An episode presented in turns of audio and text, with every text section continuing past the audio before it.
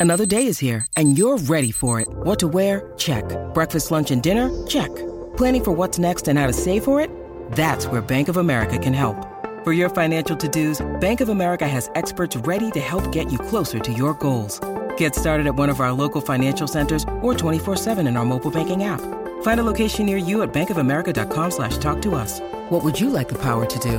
Mobile banking requires downloading the app and is only available for select devices. Message and data rates may apply. Bank of America and a member FDIC. When you need mealtime inspiration, it's worth shopping Kroger, where you'll find over 30,000 mouthwatering choices that excite your inner foodie. And no matter what tasty choice you make, you'll enjoy our everyday low prices, plus extra ways to save, like digital coupons worth over $600 each week. You can also save up to $1 off per gallon at the pump with fuel points. More savings and more inspiring flavors make shopping Kroger worth it every time. Kroger, fresh for everyone. Fuel restrictions apply.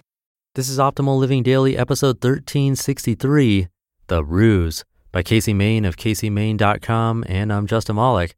Happy Wednesday. Hope you're having a great week. And welcome back to Optimal Living Daily or the OLD podcast, where I read to you from some of the best blogs I can find and get permission from. I'm supposed to be in Washington, D.C. this week. If you're in the area and want to meet, get in touch at oldpodcast.com or on Instagram at oldpodcast. For now, let's get right to it and start optimizing your life. The Ruse by Casey Main of CaseyMain.com.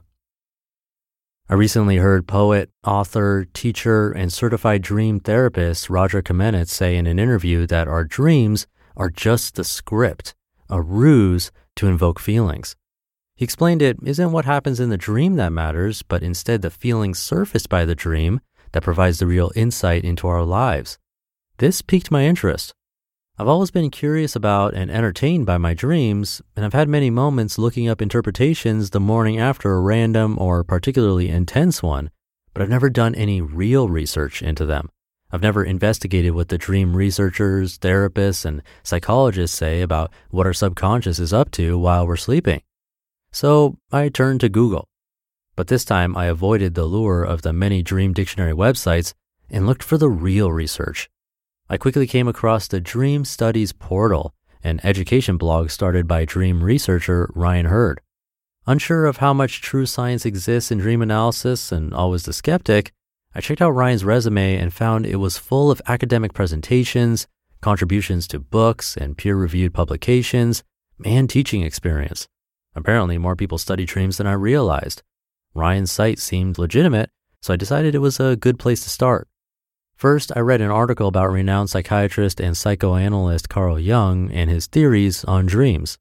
Essentially, he believed that we are all in conflict with ourselves. He taught that one of the ways we work to resolve that inner conflict is by using dreams to integrate our conscious with our subconscious. Jung called this process individuation. According to the Dream Studies portal, individuation is best described as the mind's quest for wholeness.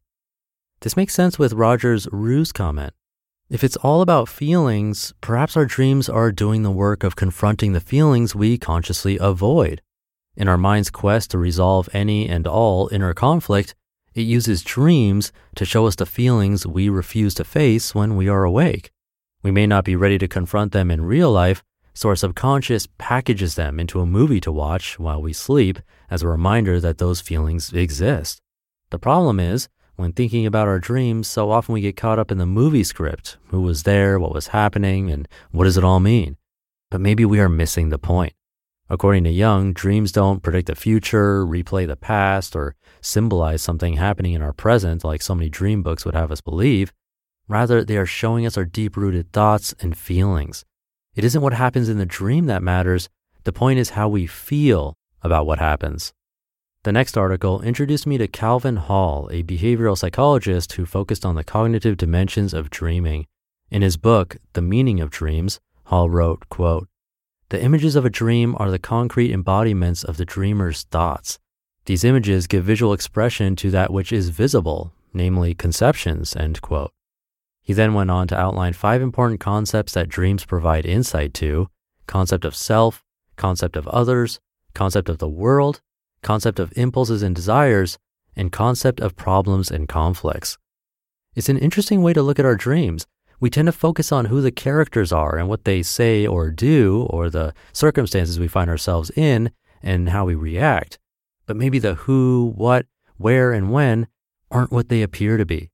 According to Hall, they are a reflection of us and our understanding of life. So a dream about our mother isn't necessarily about our mother at all. Instead, it could be showing us our thoughts on authority or feelings on opposing views, or even a perception we have of ourselves. It's so easy to look at the surface level of the dream and assign meaning to it, but perhaps the value in dream interpretation is always bringing it back to what it reveals about us, looking inward instead of outward. I love this concept because it makes dreams that much more interesting. It provides an entire new level in which to view them, a deeper level, one that holds more significance and meaning for our lives. And then I started thinking, what if the same is true for life?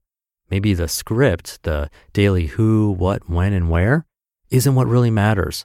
Instead, maybe it too is just a ruse to reveal our inner workings, our perceptions, thoughts, feelings, joys, and struggles. Perhaps like dreams, the purpose of daily life is to resolve our inner conflicts. Maybe all of it is insight into the state of our psyche, showing us which parts may need repair. All of it serves an important purpose of helping us become whole. In that case, it doesn't matter if we get cut off in traffic, denied a promotion, or have our heart broken.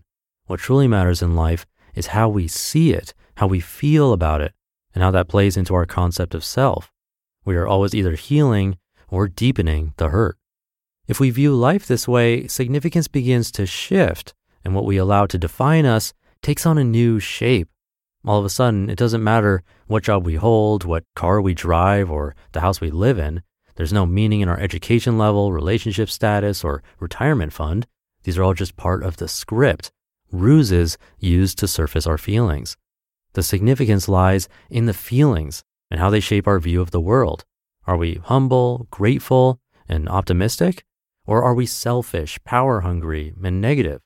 Perhaps what life is really trying to show us through all the plot twists and turns is how to heal ourselves. Every moment of pain, discomfort, hatred, judgment, jealousy, and anger is uncovering a wound that needs work. Dreams may be where our subconscious handles the healing process, but life is where we take the stage.